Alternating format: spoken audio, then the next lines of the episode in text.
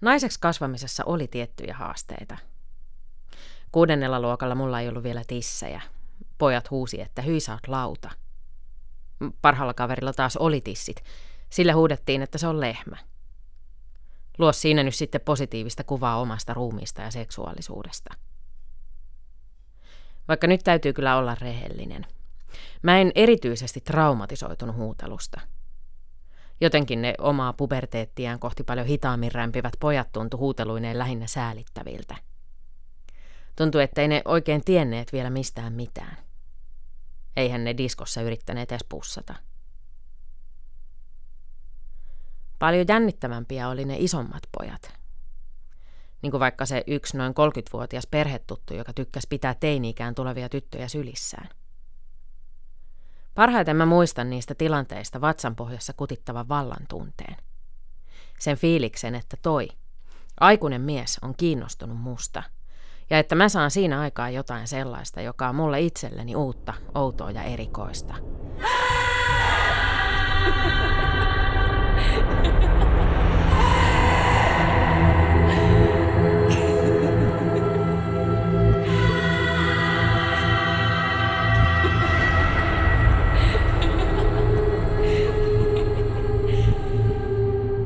Etelä-Italian jyrkkäreunaisten saarten luolissa elävät seireenit. Niiden uskomattoman kaunis laulu kietoo ohi purjehtivat merimiehet pauloihinsa, eikä kukaan voi sitä vastustaa. Seireenien ylävartalo on lumoavan kauniin naisen, mutta muu vartalo on kuin linnulla. Sulkien alta pilkottavat pitkät ja terävät kynnet. Seireenien laulu saa miehet lemmestä sekaisin, mutta ei heille lempeä ole luvassa. Lumoavaa laulua saareen seuranneet merimiehet raadellaan hengiltä. Viime vuosina seksuaalisesta vallankäytöstä on puhuttu paljon. Varsinkin miesten käyttämästä seksuaalisesta vallasta.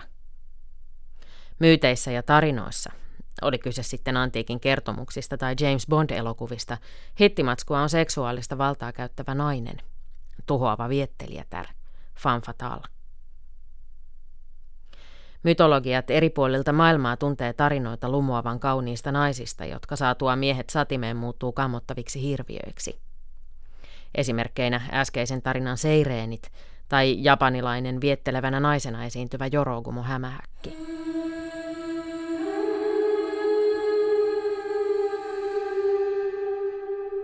Yksi tunnetuimmista mytologian femme fatale-hahmoista on antiikin tarujen Kirke. Tällä velhojumalattarella oli niin sanotusti homma hallussa.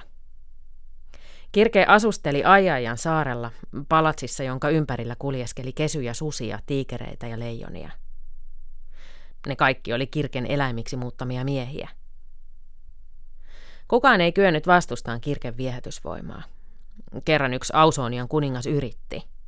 Mies sai viettää lopun elämänsä tikkana. Niin ja yritti Kirke kerran mennä naimisiinkin yhden toisen kuninkaan kanssa, mutta Kirke ei oikein tykännyt siitä, että olisi avioliiton takia menettänyt taikavoimansa. Kirke yritti syöstä miehensä vallasta ja pisti siinä sitten puolihuolimattomasti ukon hengiltä. Mytologiset femme fatale-hahmot tietää mitä haluaa ja tietää miten se hankitaan. Femme fatale-hahmot on seksuaalisen vallankäytön ammattilaisia. Usein näissä hahmoissa yhdistyy sellaiset viehättävät piirteet kuin vallanhimo, kostonhalu ja hillitön mustasukkaisuus. Rakkauden jumalatar Ishtar rakastui itsekin. Sydämen valittuna oli suuri sankari Gilgames. Jumalatar ei arkaillut tunteitaan, vaan marssi Gilgamesin luo ja pyysi tätä miehekseen. Gilgames kuitenkin tiesi, mitä Ishtarin entisille sulhasille oli käynyt. Ensimmäinen mies jäi vangiksi Manalaan. Toinen kosija päätyi siipirikoksi linnuksi. Kolmas rakastaja, leijona, tippui ansakuoppaan. Hevosori rakastaja sai suuhunsa suitset. Vuohipaimen muutettiin sudeksi. Gilgames päätti kieltäytyä kunniasta. Silloin Ishtar raivostui. Jumalatar ryntäsi isänsä Anun luokse ja pyysi tätä lähettämään taivaallisen härän maan päälle Gilgamesia rankaisemaan. Myyttäjä tuhoavista seksuaalisista naisista on kerrottu jännittävinä ja kiihottavina tarinoina, mutta niitä on kerrottu myös varoitusmielessä. Koska naisen seksuaalisuus on tuhoavaa, se on syytä pitää aisoissa, suunnilleen jossain nyrkin ja hellan välissä sijaitsevalla alueella. Naisten kulttuurihistoria on suurelta osaltaan tukahdutetun seksuaalisuuden historiaa. Varsinkin kristillisessä, juutalaisessa ja islamilaisessa kulttuuripiirissä naisen seksuaalisuus on ollut jopa tabun asemassa. Ennen kuin niin sanotut Abrahamin poikien uskonnot alkoi vallata alaa, oli niiden syntysijoilla harjoitettu vahvaan naisjumaluuteen pohjautuvia uskontoja. Esimerkiksi muinaisessa Mesopotamiassa palvottiin rakkauden, seksuaalisuuden ja hedelmällisyyden jumalatarta Ishtaria. Ishtarin palvonta oli naisen seksuaalisuuden palvomista. Palvontamenoihin oletetaan kuuluneen muun muassa seksuaaliseen hurmioon johtavaa rituaalitanssia ja ruoskimista sekä temppeliprostituutiota. Juutalaisuus ja kristinusko halusi tehdä selvän pesäeron aiempiin jumalatarta palvoviin uskontoihin. Se on yksi syy siihen, minkä takia naisten seksuaalisuudesta tuli niiden piirissä pelottava ja vaarallinen asia.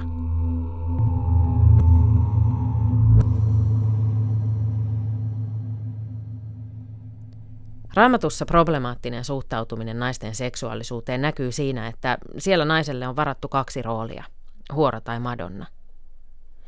Mutta kyllä madonna- ja huoratematiikka näkyy myös ihan tässä todellisuudessa. Ainakin kaikille yläkoulun käyneille tytöille se on tuttua. Tytöt tietää, että jos oot kaikkien kanssa, oot huora, ja jos et oo kenenkään kanssa, oot säälittävä ikuinen neitsyt. Omat teinimuistot rävähti katkeransuloisina mieleen, kun katsoin norjalaista nuorten sarjaa Skamia. Mä katsoin ohjelmaa itku ja naurun sekaisin tuntein. Skamin tyttöjen sekoilusta oli niin helppo tunnistaa se oma nuoruuden aikainen epävarmuus. Kuinka kauhea huoli oli siitä, että milloin se neitsyys pitää menettää ja kenelle ja kuinka. Ja kuinka kevyesti joku toisen kaveripiirin tyttö nimettiin huoraksi. Lähinnä kai sen takia, että se oli katsonut jotain oman kaveripiirin poikaa silleen. Tyttöjen epävarmuus kylvetään viimeistään yläkoulussa, mutta kyllä se satoa kantaa paljon pidempään. Vähän päälle parikymppisenä juttelin kaverini kanssa seksuaalisesta häirinnästä. Kaveri oli syntynyt ja elänyt kaupungissa ja kertoi hurjia tarinoita itsensä paljastajista, läähättäjistä ja miehistä, jotka iltaisin lähti seuraamaan bussipysäkiltä. Mä kuuntelin juttuja aika hiljaa.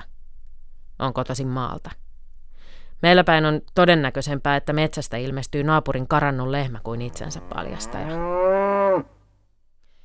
Kaverini kertomukset ei kuitenkaan aiheuttanut mussa pelkoa. Ei. Mä huomasin olevani kateellinen ja vähän huolissani, että onko mussa jotain vikaa naisena, kun ei pervot lähde perään.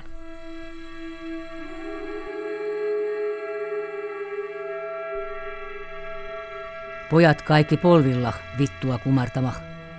Vatsallah miehet vanhat vittua kumartamah tuota tervehyttämäh. Pappi nosti partoah, kuningas kypäriäh tuota tervehyttämäh.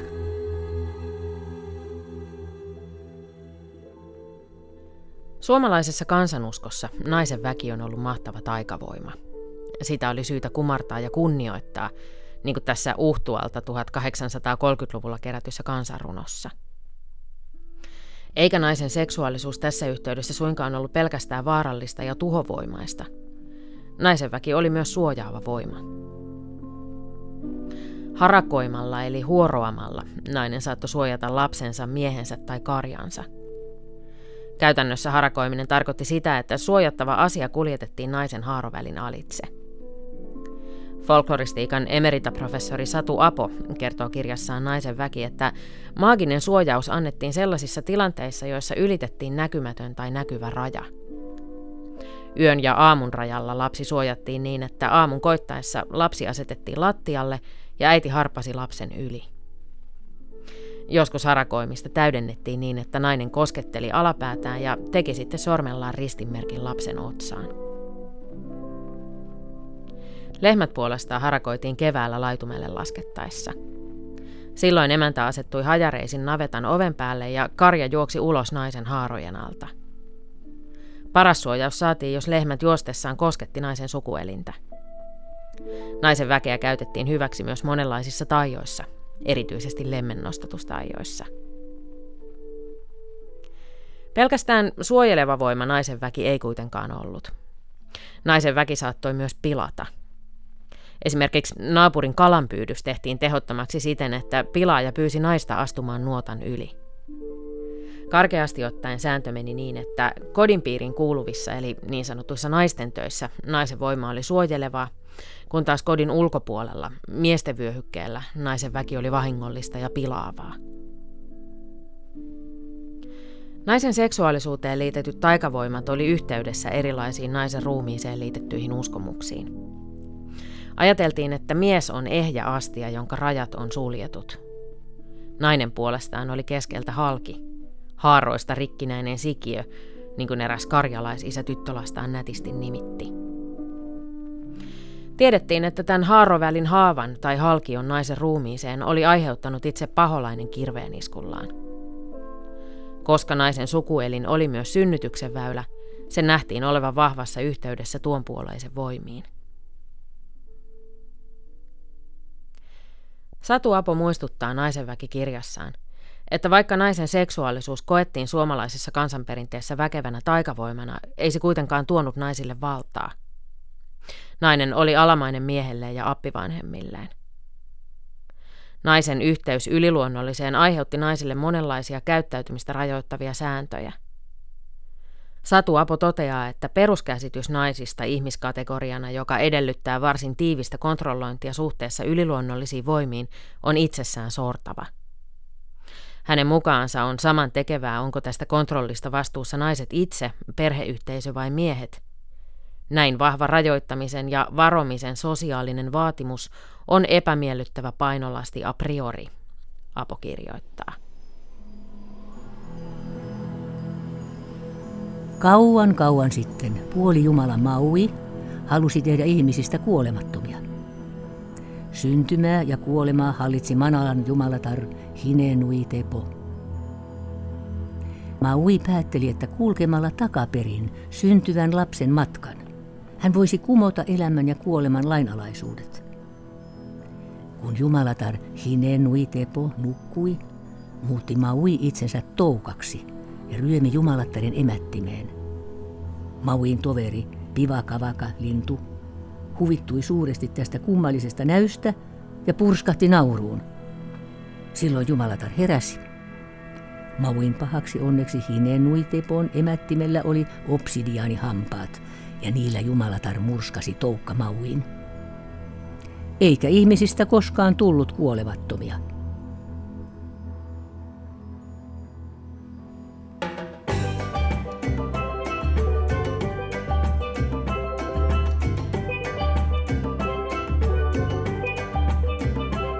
Walt Disney Pictures on uusinut viime vuosina kiitettävästi prinsessakuvastoaan. Nykyään animaatioissa seikkailee huomattavasti rohkeampia, aktiivisempia ja itsenäisempiä sankarittaria kuin vielä muutama vuosikymmen sitten. Viimeisin prinsessaelokuva on Vaiana, joka perustuu Oseanian tarinaperinteeseen. Elokuva on kehuttu Disneyn feministisimmäksi elokuvaksi. Edellä kerrotussa tarinassa seikkaileva puolijumala Maui seikkailee myös Vaiana-elokuvassa.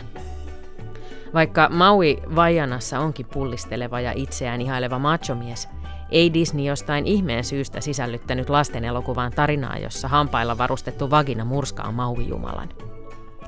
Ehkä ihan hyvä niin. Yllä kerrottu tarina on oseanialainen esimerkki vagina dentatasta, eli hampaallisesta emättimestä. Vagina dentata tarinoita on kerrottu lähes joka puolella maailmaa. Niitä voidaan pitää äärimmäisenä esimerkkinä naisen tuhovoimaisesta seksuaalisuudesta, tai oikeammin naisen seksuaalisuuteen kohdistuvasta pelosta. Toisaalta vagina dentata kertomuksia on saatettu kertoa myös hillitsemään raiskauksia. Vagina dentata tematiikan ympärille punoutuu mytologioissa hyvinkin monenlaisia juonenkäänteitä. Perusidea on se, että naisen emäti voi olla miehelle vakava uhka, koska siellä sijaitsevat hampaat voivat viedä mieheltä hengen tai vähintään napsaista kikkelin poikki. Sigmund Freudin ajatuksiin pohjaava psykoanalyysi puhuu paljon miehiin sisäänkirjoitetusta kastraation pelosta. Freudilaisessa unien tulkinnassa ajatukset vagina dentatasta näkyy muun muassa niin, että kaikenlaiset unissa nähdyt vangitsevat esineet tulkitaan vaginan symboleiksi. Elina Renkola listaa kirjassaan Lumuavan pelottava nainen, että tällaisia esineitä ovat muun muassa rotanloukut, ankeriaanpyydykset, katiskat sekä jauhavat, vatkaavat ja rikkovat kodinkoneet, esimerkiksi kahvimyllyt ja yleiskoneet.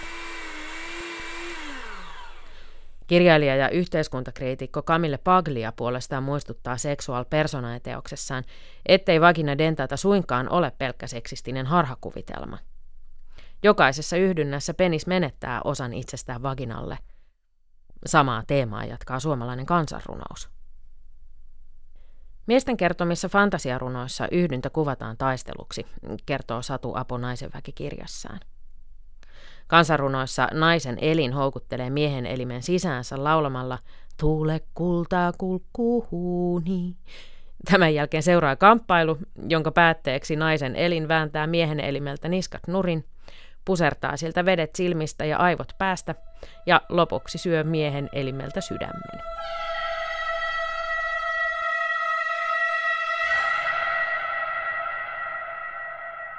Kirjeitä kauheille akoille. Kunnianarvoisa Kirke. Kunnianarvoisa velhojumalatar Kirke. Tämä on kutsu seksuaalista vallankäyttöä käsittelevään seminaariin. Seminaari pohtii viime vuosina runsaasti mediahuomiota saanutta aihetta otsikolla "Seksuaalisesta vallankäytöstä valittaminen on perseestä, se toisenlainen näkökulma". Toivoisimme, että pääsisit seminaariin alustajaksi. Voit itse valita vapaasti näkökulmasi aiheeseen, mutta lähestymme sinua ensisijaisesti tuhoavana naisena. Toivomme siis, että naisnäkökulma jollain tapaa näkyy alustuksessasi. Tässä listaa muista varmistuneista alustajista. Ylijumala Zeus. Pitäisikö eläimen hahmon ottaminen tulkita lieventäväksi asianhaaraksi raiskauksessa? Brigitte Bardot. Oli ihanaa, kun miehet sanoivat, että minulla on suloinen pieni takamus. Seksuaalisesta häirinnästä puhuminen tuhoaa flirtin. Aku Louhimies. Taiteilijan erolla pitäisi olla oikeus kaikkeen, ainakin jos pyytää myöhemmin anteeksi. Rakkauden jumalatar Ishtar. Jos naista ei huolita, on oikeus miehet kuohita. Harvey Weinstein. Pojat on poikia, minkäs minä itselleni mahdan. Seminaarin väliajalla on tarjolla pientä purtavaa. Väliaikaohjelmana seireenien laulua sekä Salome Herodeksen tyttären soolotanssiesitys "Tahdon, että annat minulle nyt heti vadilla Johannes Kastajan pään". Ilmoitathan pääsemisestäsi mahdollisimman pian. Olymposvuoren seminaarihalli odottaa sinua.